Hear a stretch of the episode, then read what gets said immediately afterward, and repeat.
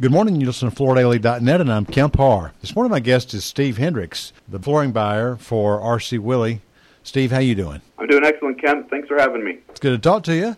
You've got a long career at RC Willey. You've actually been there about 20 years. Started in the warehouse, but you've had this buyer role for about 11 years. Is that right? It's about right. Flooring's been about 16 years here. It's been good. And RC Willey has 11 stores in Utah, California, Nevada, and Idaho, and you've got one in the plans. So you're going to build one in Idaho Falls, right? That's right. We're uh, just about to start moving dirt on that location and are pushing for an open next year sometime. Yeah, and you're a Berkshire Hathaway company.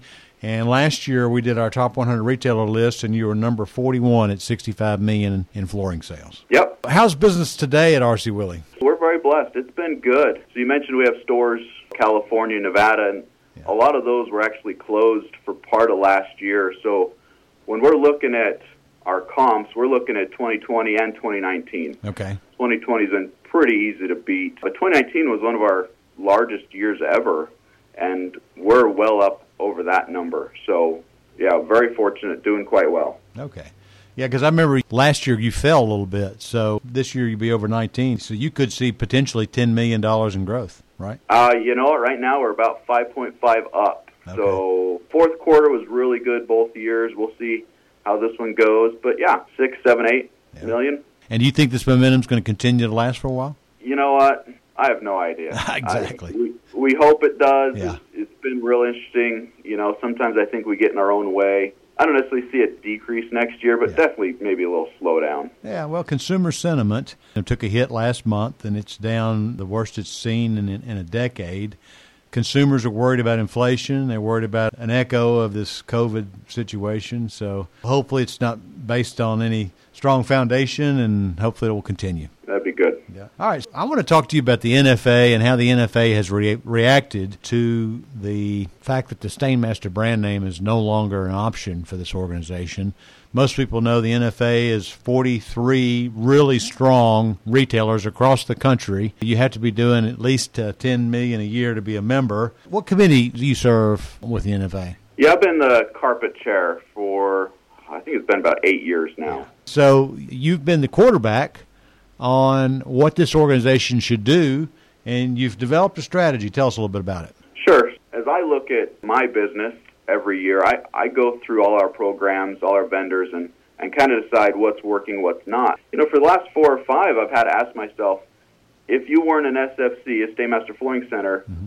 would you sign up? Yeah. And so I had gone through that challenge every year, and so I really kind of had a, an idea of of the good and the bad of an SFC. And so when I break it down, I look at it as a brand. Yeah. I look at it as a selling system. Yeah. I look at it as the partnership, and I look at it as a merchandising system. We're all familiar with the brand, right? I think every chance they had, they told us, you know, it's 35 years old. It's the most recognized and trusted brand in flooring. You know, everyone knows the three years, $80 million they spent to build that brand. But I also think it's pretty widely accepted the last four or five years, that brand was not being managed with specialty retailer in mind. Right. So when I look at that, you know, of the four things, when I look at brand, can that be replaced? Yep.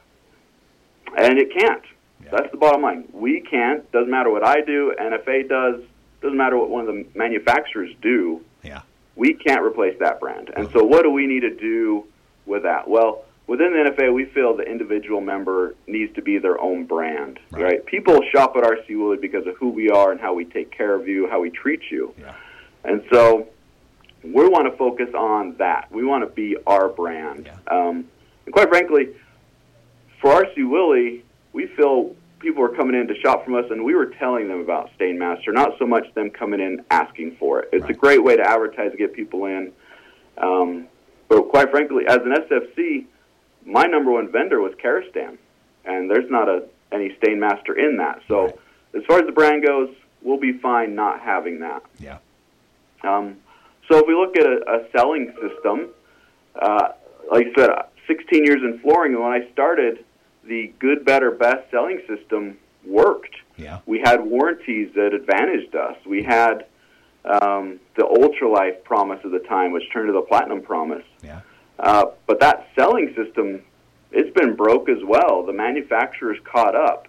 They started putting lifetime warranties on things, and it didn't make sense anymore that a 45 ounce 6.6 nylon had a different warranty than the 46 ounce 6.6 nylon. Yeah. And so that selling system was kind of broke. Uh, they tried to bring out the polyester branded Stainmaster, and that didn't work for specialty retailer. Um, worked great at big box. Mm-hmm. Uh, you know, some people estimate well over 50% of the yards sold in big box were branded polyester Stainmaster. Yeah. Um, and then we saw them start putting the Stainmaster name on six nylon and other things, and it just it was causing confusion. Right. So ultimately, that selling system's broke. Mm-hmm. I don't know that we need a selling system that's a good, better, best, or, or a story like that anymore. Mm-hmm. Um, and so that's not something we're trying to replace. Right. And then we look at partnership. Yep. You know, and that's probably the the saddest part of this. There were some really, really good people who lost their jobs, and that's unfortunate. It wasn't anything they did to make this brand go where it was, and, and so that's too bad. Right. One thing Invista really did well was art and room scenes and advertising. In fact, I think they were better at advertising than they were at making fiber. Okay.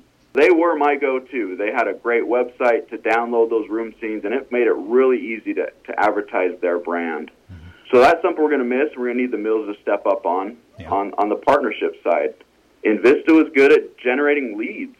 Yeah. Unfortunately, it was more quantity over quality. Not a lot of those leads were qualified, but they were getting us names, and that's also something that we'll rely on the mills to take care of us.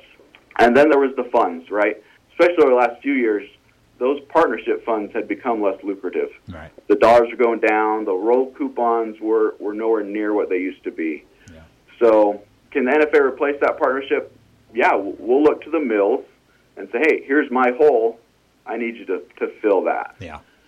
And then that fourth thing is really the merchandising system, and that's where I feel the majority of that value was. If you take one of my floors and look at it, we have you know the Tuftex and the Dixie Group and the Phoenix.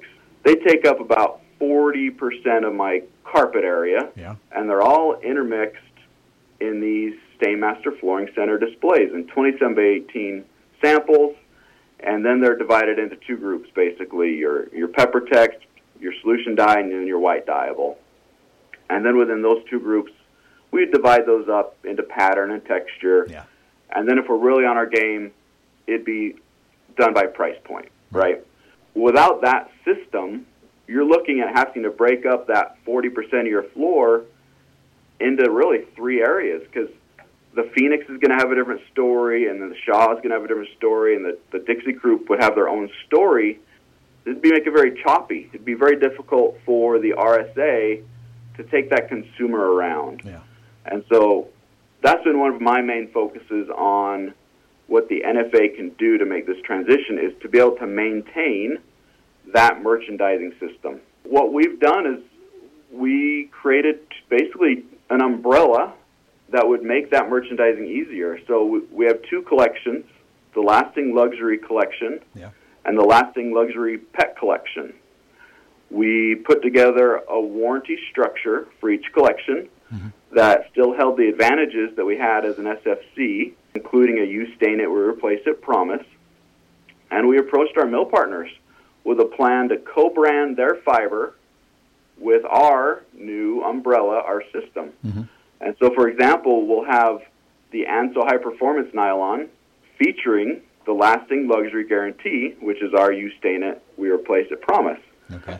And since we're co-branding with them, they're able to come in and, and start their relabel process to take the you know the Stainmaster name off things before we had finalized what that umbrella looks like.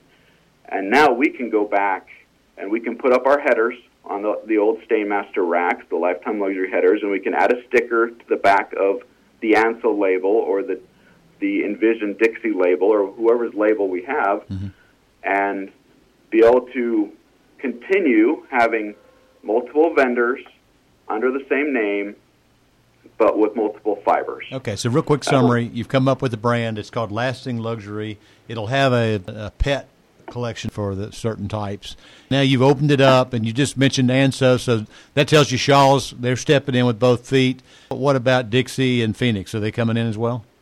Dixie's in, Phoenix is in. Really, anyone. I would say 90% of those that we were buying any Stainmaster from Yeah. have agreed to participate Okay. in this, Uh-huh. and we're also able to branch out.